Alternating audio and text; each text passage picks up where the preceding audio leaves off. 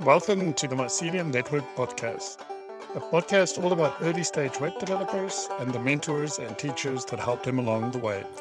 Hey, Chris. Welcome to the Mycelium Network podcast. Hey, man. Uh, thanks for having me. It's good to be on here. Yeah, thanks so much. I know you a long time. we knew of each other, I think, for a very long time. And then we finally met, I think, when you started at Mozilla. Was that was that it?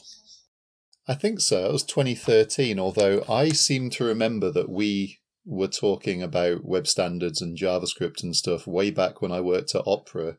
Because if you yes. recall, when we did the uh, learning area on MDN, um, that was pretty much the kind of the next step um, from my original educational project, which was the open the web standards curriculum at Opera, and I got you to write some content for that back in about 2008 or 2009 or something. So you know, it's been a wow. very long time, and uh, it has. I think the uh, the the number of grey hairs in our beards are testimony to uh, you know all of the blood, sweat, and tears that we've poured into this industry. Yeah, that's for sure. That's for sure.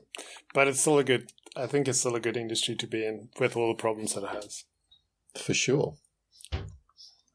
So to get us started, um, tell us about who is Chris Mills, what you've been up to, what got you to where you are today, and like maybe a little bit of looking forward as well. If okay, um, so like like all of the best people in the open standards community, I didn't do any kind of formal education in development or programming or computer science or anything like that. Um, I was always super interested in technology from when I was really young. I do remember um, doing my first bits of programming on a ZX Spectrum 48 Plus back in probably the late 80s or something. Um, and that was good fun. Um, although I do remember like the sheer amount of lines you had to write just to like create like a an 8 by 8 square you know an eight by eight pixel character on the screen and moving it was really really challenging. And you know you didn't have like clever things like events and moving in terms of mouse cursors and things back in those days. But anyway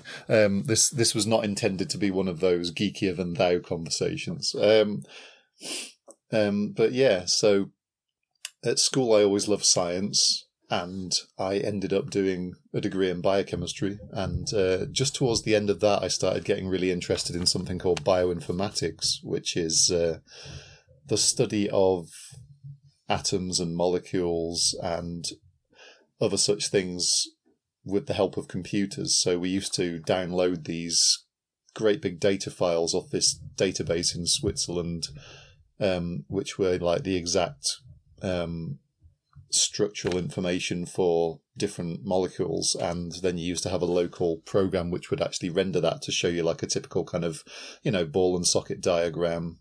And you could do things like you could go okay well if i change this amino acid in that protein chain it's got different you know attraction and it's got different positive and negative attraction values. So how does that change the way that the whole protein folds up and structures itself? Um, so stuff like that was quite fun and geeky and interesting. Um, but yeah didn't really have much luck getting a job in uh, uh, like chemi- chemistry or biomedical science type stuff. So i decided to go for a uh, a job at a book publisher's instead, and it was uh, Wrox Press. I don't know if you remember those folks, but back in the day, doing books about ASP mm-hmm. and ASP.NET and stuff, it was those red book covers yeah. with the really ugly author faces all over the covers. Uh, uh, but yeah, that was uh, that was the place I ended up, and did a bunch of books about uh, about web standards and about all sorts of stuff. It was there that I met Bruce Lawson, who has been one of my long-standing partners in crime in the uh, open standards industry, and we started the uh, glasshaus imprint, which was one of the first uh, publishing imprints dedicated to open standards books. Um, and then around 2003 or so, this is um, Wrox Press went horribly bankrupt, and I ended up working for these nice folks called Apress over in California. And uh, it was there that I ended up becoming hmm. managing editor of Friends of Ed. I don't know if you remember Friends of Ed at all, but they were. Um, I do. I do. Yeah. Um, originally did books about Flash and Photoshop, but we kind of turned it into turned that around and turned it into a uh, an open standards book publisher. So did a whole bunch of books on HTML and CSS and DOM scripting stuff. We we published Jeremy Keith's first book on uh, DOM scripting and uh, a number of other great titles. Um, but about that time, it, I felt it was time to move past the publishing industry, and uh, my first proper job in web standard stuff was at Opera. Um, and I do miss those days back with uh, folks like Bruce and Patrick Lauke and Henny Swan and Dan Davis doing uh, open evangelism. It was an interesting time that because uh, opera never really had much of a market share, but we seemed to have a disproportionately large voice in terms of doing standard stuff. Um, and then after a good few years there, um, it was time to go to Mozilla and uh, work on MDN, which is where it started to get really interesting, I think. Uh, and uh, yeah, at that point, I spent eight years working on MDN, uh, doing lots of content on lots of different web APIs and CSS stuff. Um, after a while, it felt like time to move on. This is getting really boring, isn't it? Um, and uh, not at all, not at all. Fast forward a couple of years, and uh, yeah, I ended up at the point where I wanted to start something new again after doing a couple of years at Okta, doing identity and access management documentation. And at this point, uh, I've started up my own company called Mills Docs Limited, and uh, I'm now an independent um, documentation writer specializing in open standards, doing as much of that good stuff as I can. And funnily enough, one of my first clients is Google, who have got me back writing stuff on MDN again. So it's kind of a bit of a kind of a weird boomerang situation, but I'm very happy with where I've ended up because also it means I get to talk to nice people like yourself a bit more often. So yeah, it feels like a good place to be right now. That's amazing. That's a great story. And I, a lot of that stuff I had no idea about. That's quite the leap from bioinformatics and protein folding to book publishing. Did that kind of just like happen? Was it intentional? Was there an interest in that always? So, when I was at university, I can remember sitting there messing about on things like GeoCities and MySpace, playing with HTML and CSS stuff. Um, but I never really had it in mind that I'd do that stuff for a living. It was more a case of when I left university and went, oh crap, I need to get a job now. The government aren't paying me to sit around in my student flats any flat anymore. Um, I thought, what the hell am I going to do? So I looked around, I applied for a few jobs doing biochemistry related stuff and realized actually it's really hard to get a job around here because I don't have a PhD. So I went, ah, what the hell else am I going to do? And then I think by chance I saw an advert saying, you know, trainee technical editors wanted to work on books about programming and HTML and stuff. And I thought, oh, I know what HTML stands for, so I might be in with a shot for that job. And it was cool because whereas the kind of science bodies that I tried to get jobs with um, in stuff related to my degree were kind of very formal, you know, had to go in there in a suit and be quizzed by lots of panels of scientists. This was a much more chilled out, relaxing kind of outlook. Like I, I can remember when I got my interview at Wrox Press being told, turn up in casual clothes and I was thinking, whoa, is that like a trap? Am I going to turn up and they're going to be like, hey, you you're not wearing a suit, screw you, man. Um, but I turned it up. I I, I turned up wearing you know ripped jeans and a Sepultura t-shirt and uh, got on very well with them. And they were like, hey, this guy seems all right. We'll give him a job. Um, so yeah, it was it was pretty much partially an accident and partially just like, hey, this sounds cool. Let's try this out. And it turned out being a really good direction to go in. So that's brilliant. Yeah, it is. It's it is one of the things I also enjoy about tech is that it it is for the most part. Um, I, I don't know. I've I fit more with the people in tech. I think it's what it boils down to. I I would I wouldn't have made it in a corporate like wearing a suit kind of thing. Like even in school, I constantly got into trouble because I wasn't wearing a tie, but I was wearing a jersey. And it's like, you have to wear the two together. And I was like, that doesn't make any sense. And I'm not going to wear a tie. Um, so yeah, the fact that I don't have to wear a tie and a suit to do my job, I think is a good thing. But you mentioned yeah, that, no, totally. um, that you have now gone the independent route and started Mills Docs, which, by the way, I love the name. And um, I'm always super excited when I hear people doing this. It, it's very hard, it's scary, and all these things. But I think the potential for entrepreneurship and for startups and these kinds of things to create opportunity for others down the line is what excites me about it. Um, and that is why I'm doing what I'm doing with with my company. Why I decided like I have this company name that kind of started out as a as a way to be able to keep working for Mozilla, but then I was like, well, wait a minute, maybe I should try and do something with this. Um, I've built up so many connections with so many people. Um, I've been privileged to be able to do that through the work I did, or still do at Mozilla. Um, and I have this burning passion for open web, open standards, accessibility, all this stuff, and sharing my knowledge and stuff with other people. So I was like, can I somehow take all these things and build a company around it? And I've had some failed attempts, but I think it's because I, I was trying to do, I wasn't doing what I wanted to do. So what I wanted to do and what I was doing, they were kind of at odds uh, with each other.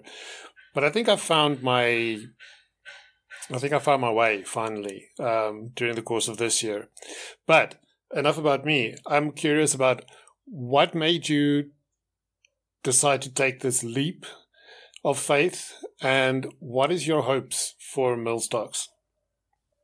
So it's something I've wanted to do for at least a decade, but I've always kind of had the excuses and the fears coming up in the back of my mind. You know, it's like the main fear, of course, is am I still going to be able to find work to pay my mortgage and feed my family? Or are we going to end up, you know, painting a colourful cardboard box on the side of the road in three months?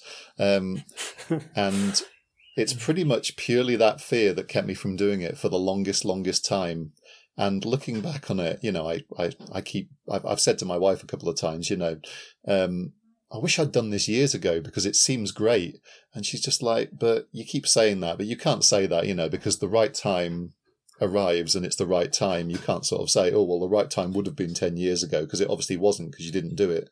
Um, but I suppose, like, on that note, I think the main thing to try and do is to try and make sure that you've got at least a couple of months of money built up so that if everything does go wrong, you can still pay the bills and things just for a little while while you're figuring it figuring it out. Um, the other option, which I also know that some people have done in the past, is pretty much you know work two jobs until you get your own business like going enough and buoyant enough to be able to then just jack in your regular day job.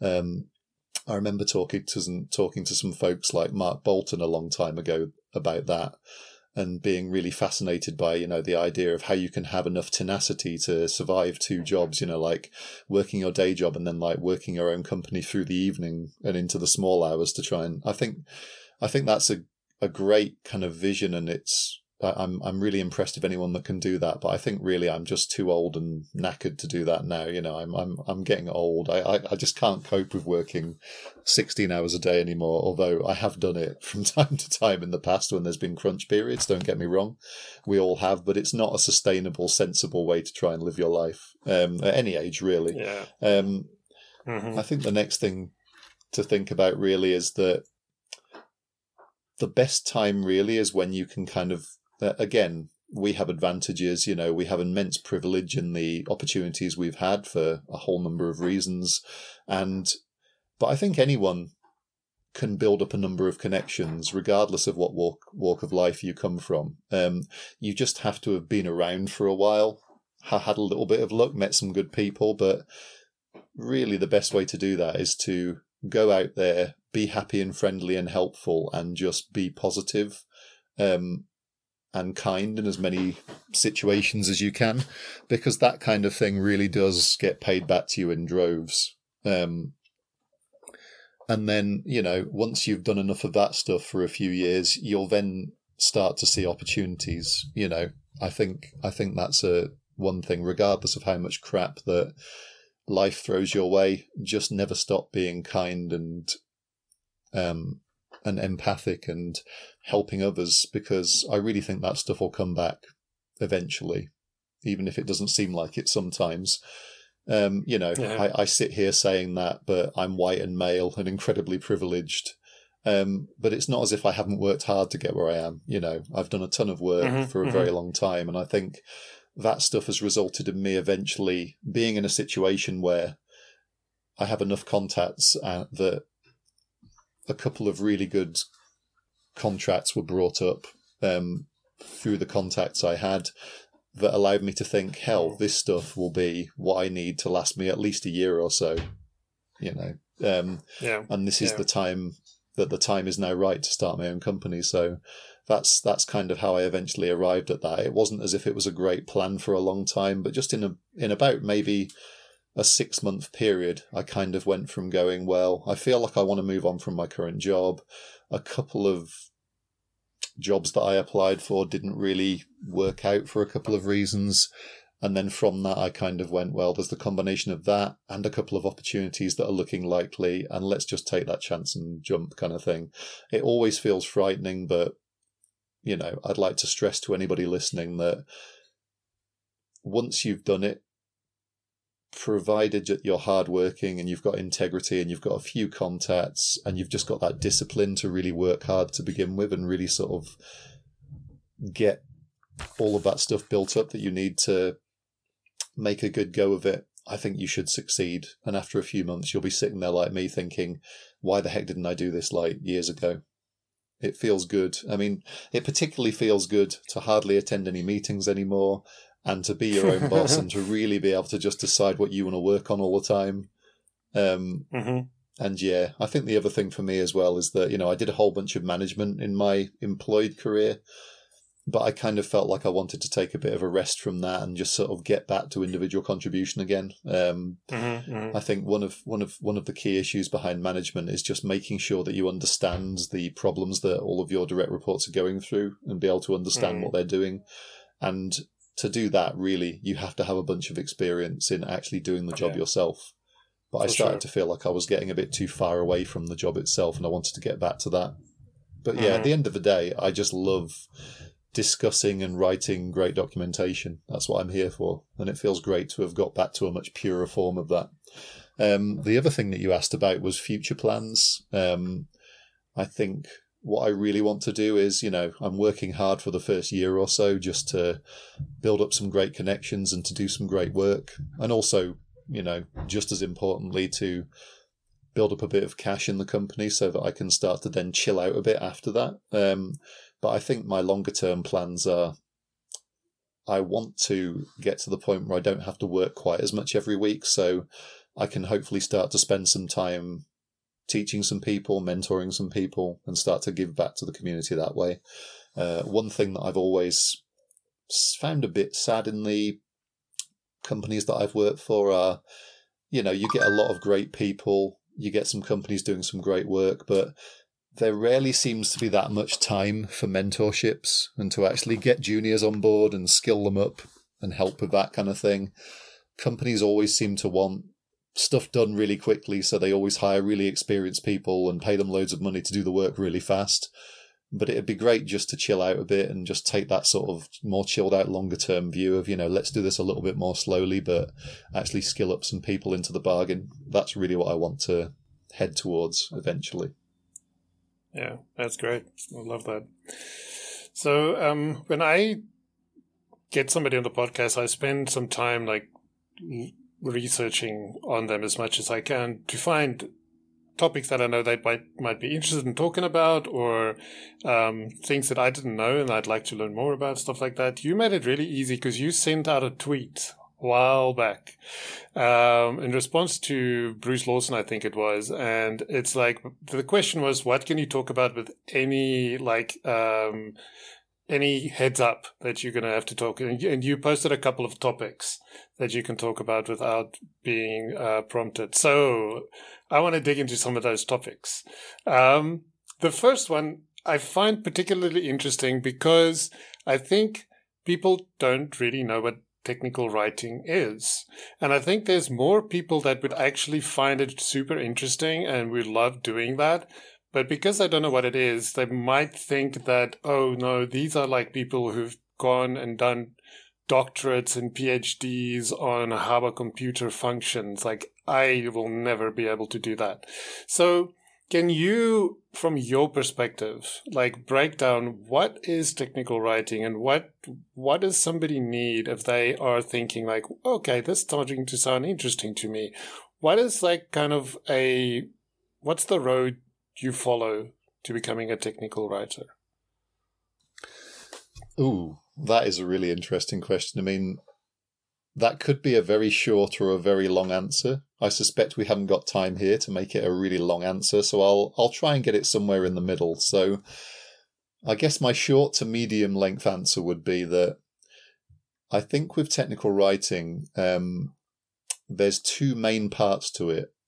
One of which is investigation and research. That's one thing that you've got to have an aptitude for.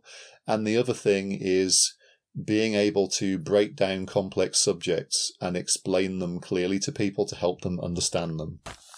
So that's really the two sides of the story. So, with everything that you need to write some documentation about, you first need to do a bunch of research. You need to go, okay, for a start, what's the target audience here? What's the target audience for the technology or the product that I'm about to write something concerning? Um, you know, is it a developer? Is it a DevOps person? Is it a designer? Is it a variety of different people?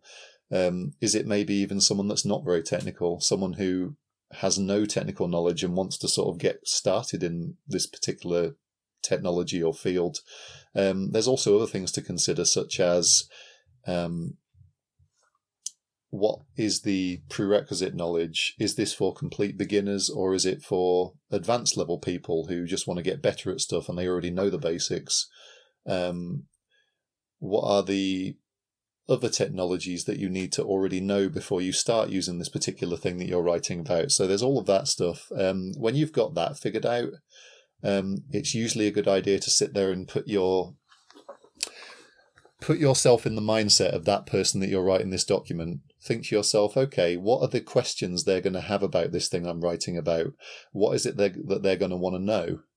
Um, at that point, you can start to think about what to write about the actual technology, and you've got to scope the work carefully, as you do with any task that you're doing, whether you're a developer or a bricklayer or a plumber or whatever. Um, think to yourself, mm-hmm. okay, so I could write all of this stuff about this technology, but what do I actually need to do first? as as with any complex task, it's a good idea to break it down into different phases to go, okay, you know, first of all, I'm going to write down, I'm going to, I'm going to create just the quick start for this particular technology, just the one or two articles that help someone get into it in 10 minutes flat. Then after that, I'll start to do further phases to create reference material which explains everything you could possibly want to do and allow you to look up things or other advanced tutorials to write. So once you've got the scope of the work, you then need to go and start investigating exactly what do I need to put into each of these documents that I'm going to write. And usually this involves a lot of kind of hard self reflection where you realize how little you actually know about this stuff versus what you thought you knew about it. That's one of the main reckonings to come up against and you just have to go through and go, you know, okay. Um, I'll give you an example. So today I was attempting to create a load of documentation about some new options to do with the screen capture API um, on MDN, and I sat there and I read through loads of blog posts to help me just to understand the API in the first place because I'm not hugely familiar about hugely familiar with it. Um, then I went through and looked through the Google Chrome source code to try and figure out exactly which bits of it they implement and exactly which bits they don't and which classes are all of these different properties and options that I'm wanting to write about what you know which which classes are they hanging off? What constructor are they involved in? Where do I need to put this documentation on the site? Um, and then another thing I tend to do at this point is that I write myself a great big research document just to record all of that information so that I can then look back on it and go, ah, that's what I need to write about. Um, another thing at this point to do, which I think is a really good idea, is start off by writing one or two paragraphs about each thing that you're trying to document just to make sure you understand what it is that you're writing about. Because if you can't explain to yourself in a few words what you're going to be writing about, you sure as hell mm-hmm. won't be mm-hmm. able to do that for other people. So yeah. I think I'm starting to waffle a bit. So I think I'll leave that in terms of the research and investigation part. Um, but then onto the actual writing of the stuff. When you're writing, um, this involves, of course, a decent amount of aptitude with language, whichever language is, is that you're writing documentation in. You need to be able to explain things really clearly. Um, a general good rule of thumb is that you need to you need to write so that you're trying to explain this to like you know maybe like a a high school kid or something like that. Um, you know, there's going to be quite a lot mm-hmm. of complex terminology that you're going to need to use, but you should make yeah. sure that you only use the term the complex terminology that you have to use. Make sure you explain to it, explain the stuff you're talking about in as clear language as you possibly can. Uh, don't use jargon unless you absolutely have to. Um, so there's the language part of it. I think also there's the style part of it. You know, you need to make sure that the stuff is grammatically correct in terms of the language you're writing, but you also need to add some style and some fun into it to make it so that not only can it be understood, but it also makes the technology exciting to learn and interesting. It makes people want to actually read the stuff you're writing about. Um, I mean, that comes with practice and comes with quite, you know, a few years of building it up. Um, yeah but yeah, I think I'm going to stop there with the writing as well because I mean, I, I really could talk for hours about this stuff. But yeah, really, investigation and writing. Notice that I haven't mentioned programming ability or web development mm-hmm, ability yeah. or anything like that. I think mm-hmm. really that stuff is all incidental to the stuff that you're going to be documenting. So obviously it really, really helps, and you do kind of need to be able to understand the technologies that you're writing about. Um, mm-hmm. But in a way, that's kind of like a background detail, I think, to just the first two, which are really the more important focus. So you'll you'll be able to pick up the technologies gradually as you go as you go along, but your focus should really mm-hmm, be the mm-hmm. sort of the passionate the passion to investigate and explain and to teach the stuff that you're that you want to write about. Yeah. I hope yeah. that answered the so question. do you think it? Yeah, no, it totally did. Um, do you think it can be a good way to learn? Like, if you not pretend, but if you play the role of a technical writer in your own learning journey, and so as you learn stuff, you write about it in a way that maybe helps you understand it better yourself. Mm-hmm. Totally. Um, I think that's another great use of blogging or tweeting as it's kind of become. Although, hey, maybe not for much longer. um, but um, yeah, you know, I think it totally helps. Like I've had, I've talked to loads of people about this. Like I remember talking to Estelle about this, who now works for Open Web Docs, documenting stuff on mm-hmm. MDN, and she was kind of saying that you know before we contracted her originally to work on MDN, she was saying, Hell, this is great, you know. I really enjoy playing with technology. I really enjoy writing about it on my blog and explaining it to other people so that they can use it. And it sounds like now you're going to basically pay me for something that I really enjoy doing anyway. And it's kind of like, well, that's totally cool to be to be able to get inroads. But I mean, the the salient point there is that I think that's basically what her and a lot of other people have done. You know, it's like, well, I want to understand this technology. So rather than just writing a bunch of code examples and messing about with code, which is, let's face it, that's also a great way to learn, you know, don't just stop there. Create a code example, but then also explain how that works in a blog post and it helps you understand it even better. So, yeah, I would absolutely agree with that. Cool. Yeah, I agree. I think it's helped me differently, um, and it still does. If I learn something new, I often find it good to, after the fact, kind of try and write what I learned um, or how I got to the answer of like, this is the problem I faced, this is how I got there, and then fill in the gap. Um, not not only now do I have an artifact that I can look back at, but I have kind of proved to myself that I do understand it actually. I think, uh, yeah, absolutely. I think one problem that does tend to come up from time to time is uh, the kind of scoping of the writing and the examples. So, you know, you can, if you want to document a single property, um, then you can do that. And the code example might just be like a single line of JavaScript. But then you've got to think about, well, actually, does that help me use this in the real world? What context do I need to use that in to actually make real use of it in a real application? Mm. And what hmm. scaffolding code has to sit behind it before that's actually effective and useful?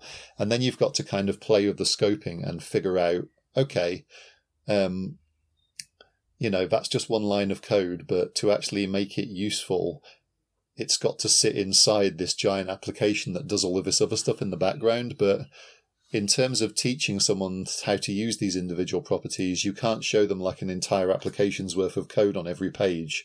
You've got to kind yeah. of structure the examples so that you're making each individual piece understandable, um, while mm-hmm. still kind of providing that useful real world context in how you're going to use it. So that's a bit of a balance that you need to achieve as you uh, as you go through technical writing, and it's something that you just learn to do as you go forward. You know, there's there's one one danger that I see people do a lot in technical writing is too many kitchen sink examples. So too many mm. examples that show you how to do everything when actually you're just trying to show someone how to how to use one single property. You know, the the best code examples for technical writing just show how to do one thing well, but they also show how show it how to do it in a way that's transferable into the real world.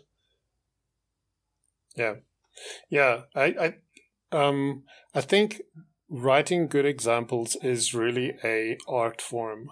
Um, because I oftentimes the the examples you see people use aren't really connected to any real world use case. And so it's almost like you're learning something in the abstract and you're so now you kind of understand on a technical level better what this thing is, but you still find it a little hard to understand how do I use this to solve an actual problem. So I think being able to connect those two things is really important. Yep. No, absolutely. I think um, the second biggest mistake I, I always see in uh, code examples for technical writing is when people write a code snippet that's really, really clever but really hard to understand. You know, so it's like, fair enough, you're a fantastic programmer. This thing that I wrote in 10 lines, you've shown me how to do in two lines.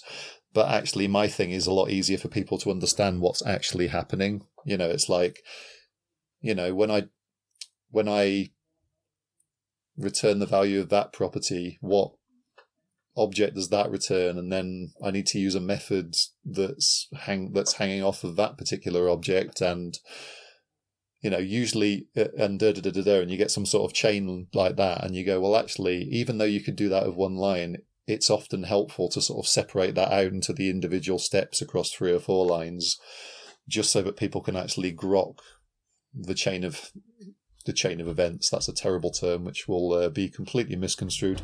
The uh, the different happenings that's going from start to finish at that one line, because otherwise it's just too difficult to get it if you've only seen that for the first time. Yeah, I completely agree. So um, I think. Well, I don't think I know because I've heard this many times and experienced it myself that um, documentation is often the what makes the difference between a successful open source project and a failure. Um, and you've been involved in quite a number of open source projects that has really good documentation. For example, WebDocs, MDN WebDocs. What has been some of the takeaways, some of the, the, stuff that you've learned that you think is key to running a successful documentation project, be it for an open source project or closed source? Doesn't really matter, but more of a focus maybe on the open source side. Okay. Um, I think one of the number one important things is having really, really clear process and guidelines. Because if you don't have clear guidelines, then you just end up with really, really bad inconsistency everywhere. And it's okay if you've only got 10 pages, but when you build it up to a behemoth of the sort of size of MDN, you then realize that you've got so many document, so much documentation debt sat there that it's going to be nearly impossible to fix it all. And then it requires some passionate, dedicated people to spend hundreds of hours fixing stuff up just to get things not even particularly being that much better, but just being consistent. Um, but then again, you know, it's not so it's not so obvious what the improvement is when you just fix a small number of those kind of paper kit paper cut inconsistency fixes.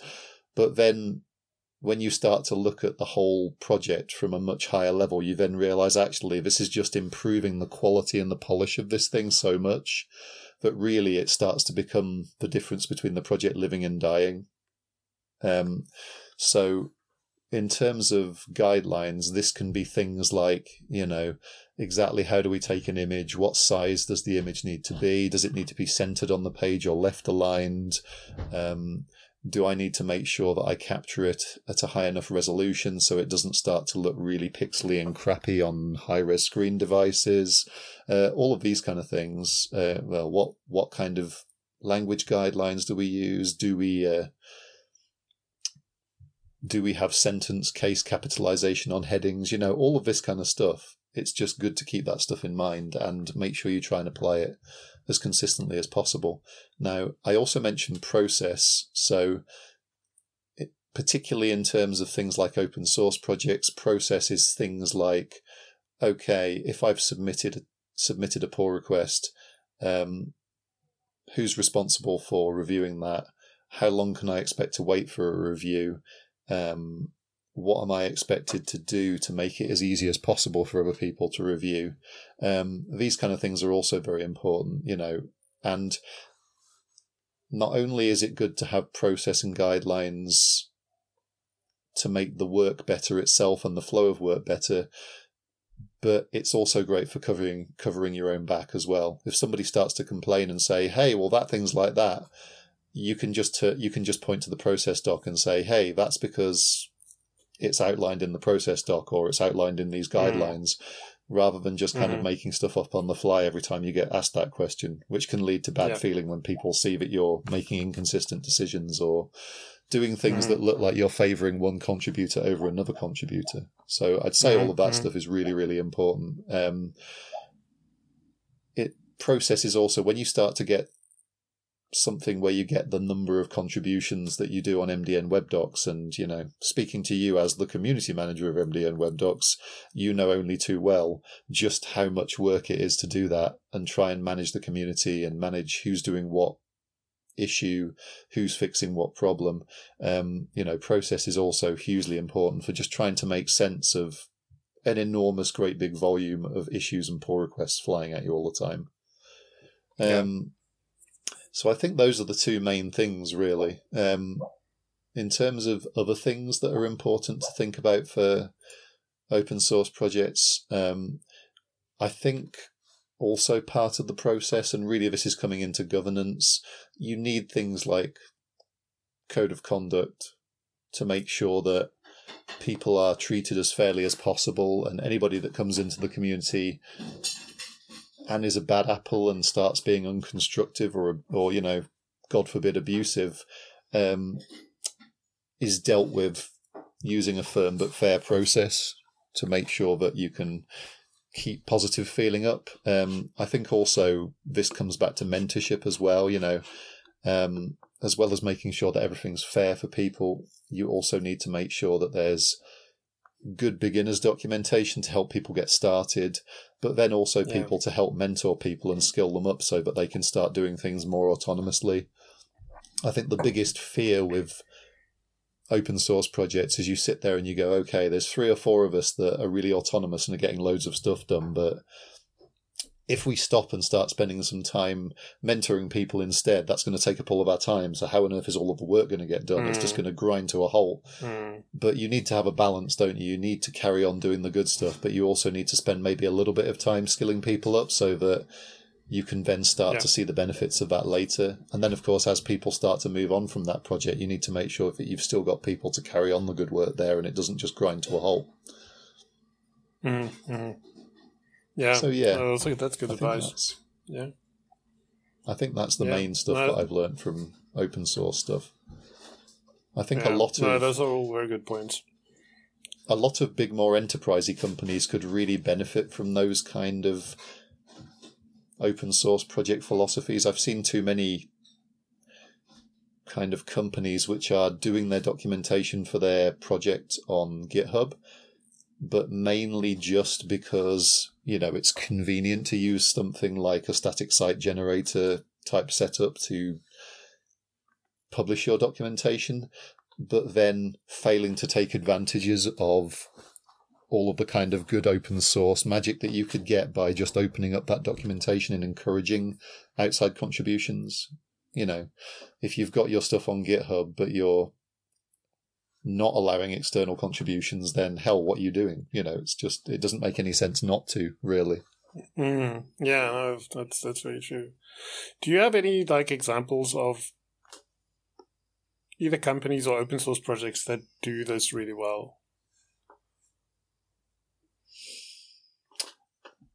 Um, well, um, aside from the obvious, you know, MDN, which is contributed to by loads of companies, um, I'm just trying to think. Um, I'm trying to think of a good example of like a company which is, you know, pretty much a closed source product, but it also takes lots and lots of contributions from the open source community in terms of its documentation. Um, Amazon, from what I can tell, seem to be quite good at doing that in terms of AWS documentation. I've got a few friends Oh, there, okay. and they seem to have quite an active kind of um, contributions from, from the community. Um, I'm not so sure if it's worth really mentioning Google and all of the community contributions they get to their docs, because I mean that's like an open source project anyway. You know, if you look at Chromium Mhm. as an open source project, Uh, Um, yeah. yeah, I'm drawing a bit of a blank, I'm afraid. But I'll Have have, to think about other good examples. Have you looked at how GitHub does their GitHub Docs project? Because that's been open source now since mid last year, I think. No, no, I've not really looked at that so much. Cool. Yeah, it'd be interesting to know your thoughts on that one. Um, because we have Hmm. somebody that we mutually know that works on that project now, uh, Peter Bengtsson. He works at Oh, GitHub course, on the yes. GitHub Docs project. so, um, you know, he's taken a lot of the learnings from MDN there, but he's also said that uh, there's also some stuff they do that WebDocs don't. And um, there's actually a, quite a lot of uh, cross pollination happening at the moment between uh, WebDocs and GitHub um, to learn from each other. Especially now that their Docs project is also open source, and they're they're starting to they're starting to experience some of the problems that we've already had and sort of kind of solved or are more um, used to, or we're almost at a point where we are kind of solving it. Uh, but they know the technology we use much better than what we do, like GitHub itself. So, you know, they can help us again from that perspective. So it's quite interesting um, how that, that kind of relationship is building up and being mutually beneficial. Yeah, that's that's absolutely great. Like I'd I'd completely forgotten that Peter had gone over to GitHub, but yeah, I do remember that now. I will have to look into it. Yeah, yeah. Interesting to know what you think. So, um, you kind of touched on this when you mentioned stuff like code of conduct and things like this, but um, a slightly harder topic, I guess. Um, challenges facing the tech industry. Like you've been in the tech industry quite for quite some time. The tech industry has changed, but also stayed the same in many many respects. You've worked at everything from like big open source kind of companies like Mozilla, but also at Okta now recently. Um, what have you found in your career so far to be like challenges that we just haven't dealt with properly yet? I mean, one of the things that I find fascinating is to learn that of all contributions made to open source, only 13% is women and only 17% from Africa. It seems disproportionate. And I wonder what your thoughts are on, on those things. It's really hard, isn't it? You know, the, the whole um, equal opportunities and DNI stuff is something that I do care about a great deal, and I would love to be able to help to fix this problem. Um, but I don't think it's something that can be very easily fixed. Um, yeah. You know, we have we have a society that's largely set up so that it advantages men and white people. You know, let's just you know, and that's me speaking as a white male. I'm mm-hmm. I'm painfully aware of that, but then again, at the same time, I'm not because I think if you don't suffer from prejudices that come from not being white and male, you you don't notice them, and you can't even really imagine what effect that has. Um, one thing that I would love to do, um, going back to the idea of mentorship, is deliberately give mentorship opportunities to non-white, non-males, um, just to basically try and give a bit back and to help with this whole issue. Because you know the, the, the number of times I've heard people complain about oh well you know it's ridiculous like the amount of effort that's expend expanded on you know trying to give opportunities for like you know non-whites and non-males haven't they had enough and it's like yeah but actually as white males, we get those advantages every day of our lives by default, as soon as we wake up without even trying. And that's why we can never stop thinking about this stuff. And that's why, you know, in my own small way, I want to do as much as I, uh, as much of I can, as I can about this. And really, I don't think this is a subject I can say too much more about because I'm painfully aware that as a white male, I don't understand it enough yet. And I don't think I'll ever understand it perhaps enough, but I can just understand it as much yeah. as I can, being in the position that I am. Yeah. So yeah, you know, yeah, I, no, I, I, I don't even know if it's I don't even know if it's got particularly that much better in the twenty plus years I've been in the tech industry. Well, I certainly think it's got a bit better. At least companies kind of notice it now. Mm-hmm, but mm-hmm. then again, I mean, I was quite impressed with Okta when I worked there, but it seemed Okta seemed to be a company that recognize diversity and inclusion challenges, but actually really try and do something about it, rather than just kind of paying lip service to it. You know, having having yeah. a lame-ass little Black Lives Matter sticker in the corner of your site and then doing absolutely nothing about it apart from that. You might as well please just don't bother. It's just pathetic. But yeah, Okta did do a lot yeah. more than your average company in terms of having like focus groups for, for women, LGBT people of color inside the company and really helping them to get advantages um, and get opportunities. Um, and then they have the whole Okta for Good site as well, which is their donations and philanthropy type movement, which I was quite impressed for, impressed by as well. So yeah, they definitely did more than the default. But I'd like the default just to be more. I think that's uh, yeah, yeah, something that's quite a painful truth, really. Yeah, no, for sure. No, I agree. I I do think there's there's a lot of talk, but not a lot of action, and this is generally a problem that I have with most of these kinds of things, and it plays into politics, but we won't go there. But um, it's always a lot of talk, but when it comes down to doing doing something constructive about it, then you know it just goes quiet. And it's like, oh, okay, cool. So we just like talking about it, but we don't actually want to do anything about it. Um, yeah, no, I, I mean, I've sp- spoken to a couple of folks um, who've been directly affected by these kinds of things, and some of these stories are just terrific. It's like you can't believe that this actually happens. Like, here's a person sitting in front of you telling you that this has happened to me, but you still just can't can't wrap your head around the fact that stuff like this happens to people, like where people are um, sexualized and stuff like that just openly in an office setting. And you're like i don't i don't understand. How does this happen? Uh, so yeah it, it is something that i'm also um, like uh, it, it, i don't know it plays the same kind of role to me as accessibility. Um, the accessibility of the products we build, but also how accessible we make it to actually enter the industry itself, and then um, how accessible we make it to get employed. Um, I think that in itself is a struggle. And in Africa, um, trying to build your own business is really, really hard because I, I listened to a talk, uh, interview with a woman from Africa. She's from Lagos, but she, so she built a business in Africa and then she built a business in the United States. And she was talking about the, the difference between her experience of these two scenarios. And what it boils down to is the system in the US for all the problems the United States have.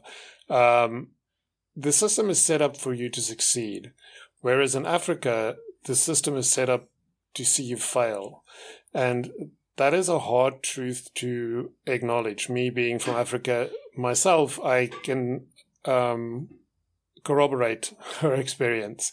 You're definitely you're fighting constant bureaucracy and red tape to get the most simplest things done. Like I'm sitting here speaking to you, um, but I'm actually connected to a big battery on the left because our power is currently out and it's going to remain out for the next 30 minutes, going to be out for about two hours, and then in four hours from now, it's going to happen again because our power grid is just unmaintained and the company running it is completely corrupt.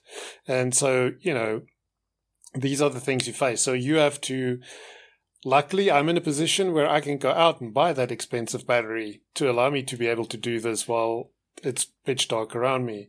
Um, but not everybody is. Um, a lot of people in this country are losing their jobs, having to close their companies, simply because the system is set up for them to fail. Um, and so, yeah, that that's a, it's a very hard thing. So, for for me, from my part, that is why stuff like accessibility is so important to me, because I know how hard it can be to do the most simplest thing. And if I can do something to make it a little easier for you to do, get something done, then by all means, I think it's my responsibility to do that. Absolutely. Absolutely. I think um, accessibility is, you know, just from a more technical perspective, is also another thing that's a major issue in the industry. You know, I think this does have quite a lot of similarities to draw across. Like another thing I've noticed is just that it it seemed to get better for a while. Um, you know, with all of the action that um, accessibility advocates did through teaching even basic stuff like just writing proper semantic HTML and Mm-hmm. Actually, using a freaking button when you mean to use a button and not a stupid yeah. div styled to look like a button. How many times do we have to say it? You know, bang head against brick wall. Um, but it kind of seems to have got slightly worse again of late.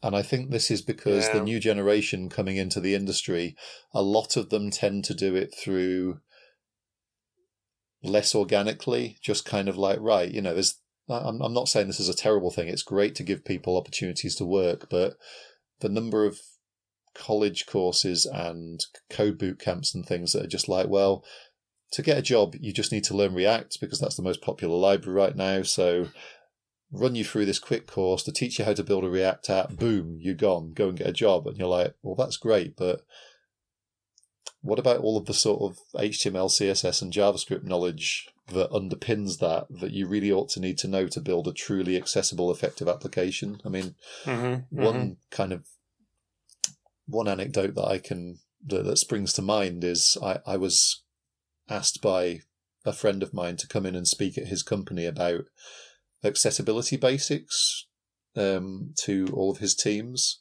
and there was quite a few people in his teams that were like fairly young, fairly new coders that were building a bunch of React apps. And I thought to myself, is it really useful for me to just walk into here and just give like a 25 minute talk about all of this real basic nuts and bolts accessibility stuff? Surely in 2021. Uh, but people were absolutely amazed and astounded by it and were just like, what? You mean it's actually important to use HTML elements other than div? What? If something's inaccessible, it isn't always the designer's fault. It's actually down to the code as well. And I was just, I couldn't believe like this, the, the sheer lack of knowledge of this whole company about accessibility. And yeah, it's just weird to me. I suppose again you you live inside certain bubbles, don't you? So things aren't always like that everywhere. But at the same time, I was quite shocked just by how little there was in terms of accessibility knowledge there. So I think that's another thing that we need to kind of ramp up again. Yeah. So I agree. I agreed. I just last night watched a video um, where a person was talking about using Vue.js, and he was talking about, okay, we're going to create this uh, list of products, and then I was like, okay, cool, and then it's like a list of nested divs, and I was like, you you used the word list just now. HTML has lists, you know, it has different kinds of lists even. Um, I think we should make this list of products with an unordered list. Maybe, maybe that makes sense. And it helps people with accessibilities to know this is a list of five items. That's useful, useful information for them. Um, yeah. So no, I agree. I agree. I, I think it has, it has slipped. Um, but I do see people talking about it. But again, I think it, it's again the thing where we need, uh, more than just talk. We need examples out there. Um, we need courses that teach a library like React, like Vue, like Svelte, like whatever is popular, but made by people who care and so who use the proper semantic structure when they show. So they're not just like, I'm going to show it to make a Vue app, but I'm going to show it to make a Vue app using the power of the open web. I'm going to show you how to use the proper HTML, the proper CSS, and think about stuff like color contrast and um, the, the order of your document and what the outline of your document looks like and all of these good things. And by doing that, show you that, hey, guess what? More often than not, your application is going to be more performant because you're not going to reinvent the wheel. Don't build a select drop down in React. Use the one the browser gives you. I know it's not super pretty, but you can style it to some extent, and at least it's accessible to a much, much bigger audience, and you're going to have a lot less of a headache trying to maintain your own little select drop down because you're now having to reinvent things that the browser has already implemented years ago. Yep, amen to that, brother. It's um it's a really difficult one though. Like I I've I've done several talks at universities where I've just had some person stand up in the back and utter some immortal words like, why not just use native apps for this? Because this is a pain in the ass. And I'm just like, right, well, you can do that if you want to, but the web has so many advantages, so much easier in terms of distribution, so much easier in terms of not having to reinstall the damn thing every five minutes whenever there's an update, so much less in terms of weight of um, files to get down the pipe to the users. There's so many reasons why the web is a great thing. Um, you know, depending on which what use case, it might not be the best, but you know, it's good for so many use cases, and it's getting better and better. So, yeah, like, yeah. Um, it does. It, it it winds me up the number of courses you see that just teach you how to do great applications, but with terrible semantics and no thought at all to that side of things. But you know, mm-hmm, it, it's mm-hmm. it's kind of it's turning web development into an a sort of very it's almost bringing it back towards being a computer science discipline where whereas really it isn't that it's so much more than that and that's why i find the web more interesting than something like you know developing c++ apps because it's like well you've got this mixture of coding and design and psychology and all sorts of different things that you have to yep. bring into this big melting pot of skills to produce something that's great for your users and it just makes just makes life more interesting yeah no for sure i mean that is that's the one reason why moving from being a musician to being a web developer was not as painful because I didn't feel I left so that much on the table. Um, I still have a way to express myself um, in creative ways um, with the web because it, it is this amalgamation of many different things. It's you know it's not it's not just a science; it's an art as well. Absolutely. So I have two questions remaining, and um, the one is light-hearted, and the other one is really also, but it's also a little philosoph- philosophical. There we go, I got it right. Um, so first one, um, tough one, but um, what is your top three artists and favorite album? And maybe it doesn't have to be all time. Maybe it can be in the last two years, or maybe it is all time. There. That's a really hard question. It's one of those questions that every time I get asked it, I come up with a completely different answer because I listen to so much music. I'm completely and utterly obsessed with music uh, in a really quite, some people would say, unnatural way. Uh, my wife certainly seems to think so. Um, although I'm getting one of my daughters to be similarly obsessed with music, which I'm quite proud of. Um, so for those of you listening that don't know me, I'm completely obsessed by horrible noisy music, so heavy metal, hardcore punk. Um, but I also like a whole bunch of other stuff. I'm pretty much into anything that has a bit of soul and a bit of passion and isn't just soulless manufactured disposable yeah. chart crap. Um, mm-hmm, mm-hmm, and mm-hmm. what have I what, what have I been listening to recently? Um, I'm just trying to think. So my my favorite horrible noisy band currently is uh, a US band called Full of Hell, who play really horrible kind of punk, grindcore, death metal type stuff. Um, interesting set of imagery and artwork. Um, some of their lyrical content seems to be quite philosophical and interesting. It's not just that kind of metal stereotype of gore and guts and horror movie type stuff, you know, which is not the kind of thing that I'm really that into anyway. But yeah, I'd certainly recommend Full of Hell. Um, one of my all time favourite bands is uh, Converge.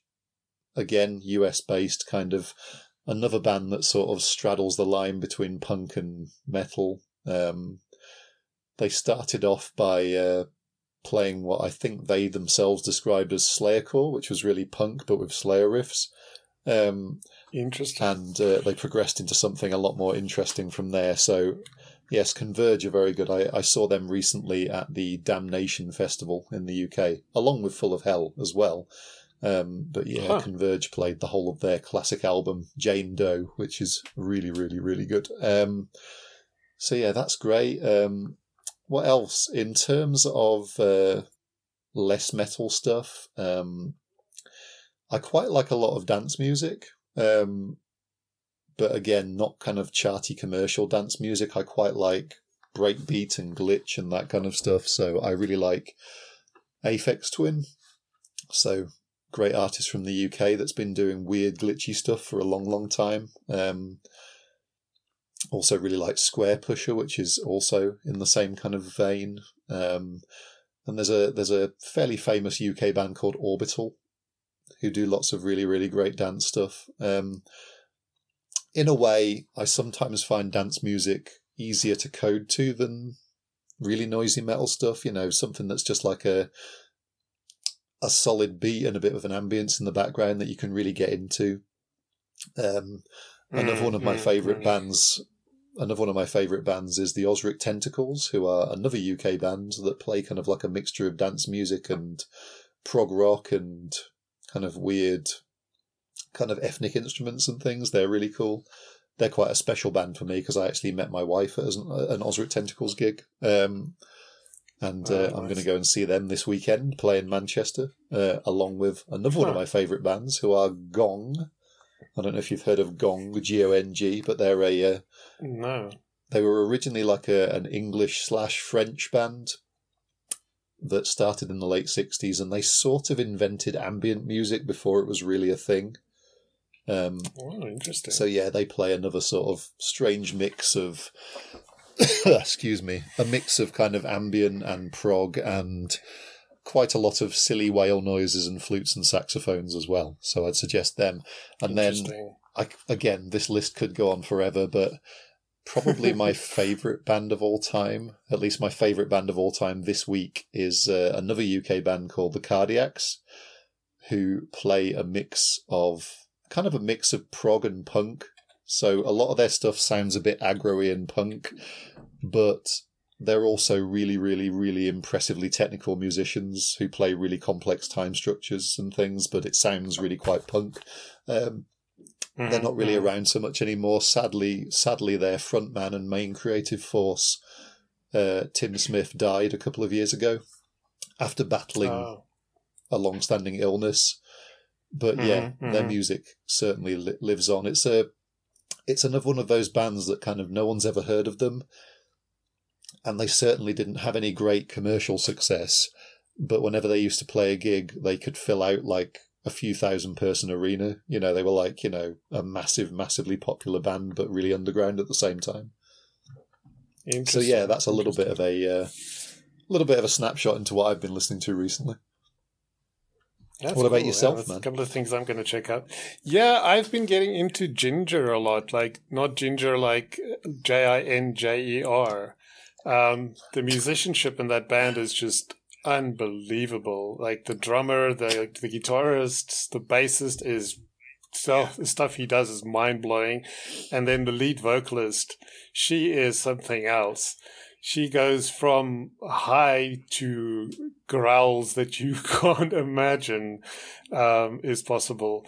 Um, I've oh, really yeah. been digging. I've been digging them quite a lot, and then I learned they're from Ukraine as well, and so I've been following them throughout the war, and I'm thankful that they're all okay and safe and all that kind of stuff. But they've been sharing some stuff on their YouTube channel, so I've re- I've really gotten into them. I, I have to say, and there's like another band that's kind of similar called Spiritbox.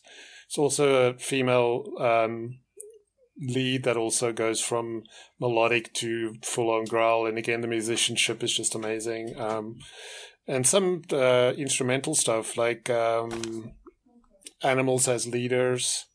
Some of these people that play these eight string oh, yeah, um, yeah. electric guitars, it's just like mother it's so impressive. And yeah yeah. So a bunch of like stuff like that i've been getting really into but then i've been getting back into some old good old things like entombed's clandestine album and some of the old sepultura and stuff like that. Just the rhythmic stuff in that just gets me every time. I'm a sucker for a good rhythm. Oh big time. Yeah no it's absolutely fantastic. No i mean i've I've got uh, Sepultura's Beneath the Remains album on vinyl, and I put ah. that on the other day. Like something I hadn't yeah. listened to for a while, but it's a it's a super super brilliant. You know, anybody that likes thrash, it's just a brilliant album. It it's is, really more is. kind of thrash death, but it's it's it's it's absolutely mm-hmm. superb. It, um, yeah. If you're it sounds like you're getting quite into a bunch of kind of you know interesting female fronted metal bands and uh, i i also mm-hmm. really like Jinjer i think they're really really impressive really really good stuff but there's a there's a uk band called rolo tomassi who are also like a a metal band but with a female vocalist and she also does like really good melodic singy stuff as well as growling uh, they're mm-hmm, really great. Mm-hmm. They they they, they also go into a lot of really weird, disturbingly strange kind of sort of techie screamo prog crazy stuff. Yeah, they're they're they're they're yeah. really really great. Yeah, I'll definitely check them out. So, in closing, what are your hopes for the future? And now, from two perspectives: one for tech, and then on a more philosophical perspective for the world. Crikey, that is a big question. Um, I think I could probably sum it up in four in in six words. Um, better climate, less war, less fascism. Those you know, we could things. we could get into that a bit more. I'm a I'm I, am i am very much uh, quite seriously committed to environmentalism. So my my wife and I have done quite a bit of activism with uh, um, various groups. Um, not just Stop Oil, but we did do a bunch of stuff with Extinction Rebellion. We've been to quite a lot of protests nice. and done quite a lot of activism activity with them. Uh, mm-hmm, mm-hmm. For me, that's the key to everything, really, is the whole environmental catastrophe that the world yeah. is facing because, you know, if we don't have a planet to live on anymore, everything else we could possibly discuss is just completely and utterly null and void. There's not even really, it's not really worth talking about. Um, yeah. Of course, one big issue with that. I you know I can say that, but at the same time, another problem that you tend to get is that a lot of the issues affecting tackling the climate catastrophe. So climate change denial, all of that kind of stuff tends to be um, tends to be connected to uh, fascism as well. Unfortunately, there's a mm. lot of mm. fascist politicians mm-hmm. out there that really, really mm-hmm. don't care about environmental issues. They think it's all a hoax. They think it's all a load of rubbish made up by yep. woke lefties like me to try and steal a piece of their pie. Um, but really, that just goes into the whole selfish outlook that those folks, unfortunately, often tend to harbour.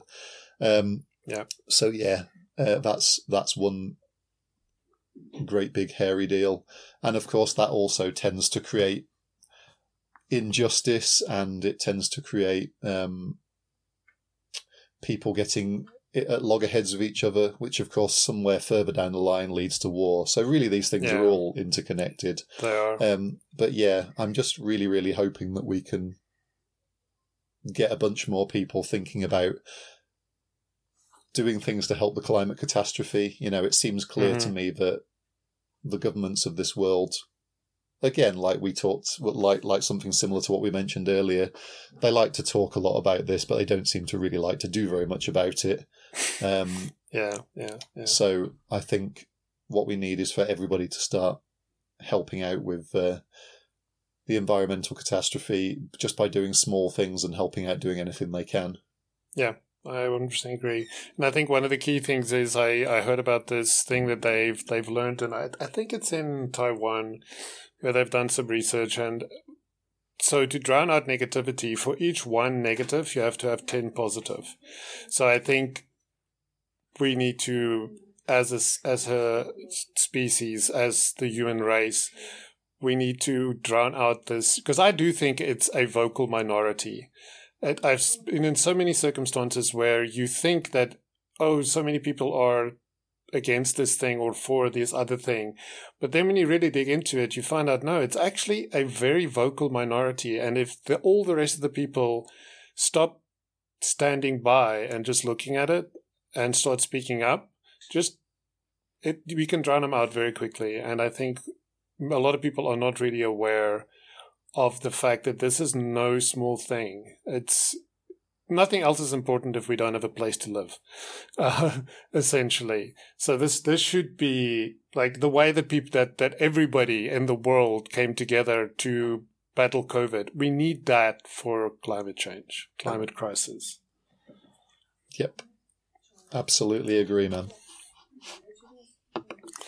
Well, thanks so much, Chris. This was wonderful. Um, I was looking forward to this conversation. I'm glad we could make it happen, even though I'm it's load shedding over here and uh, it's late in the evening for both of us.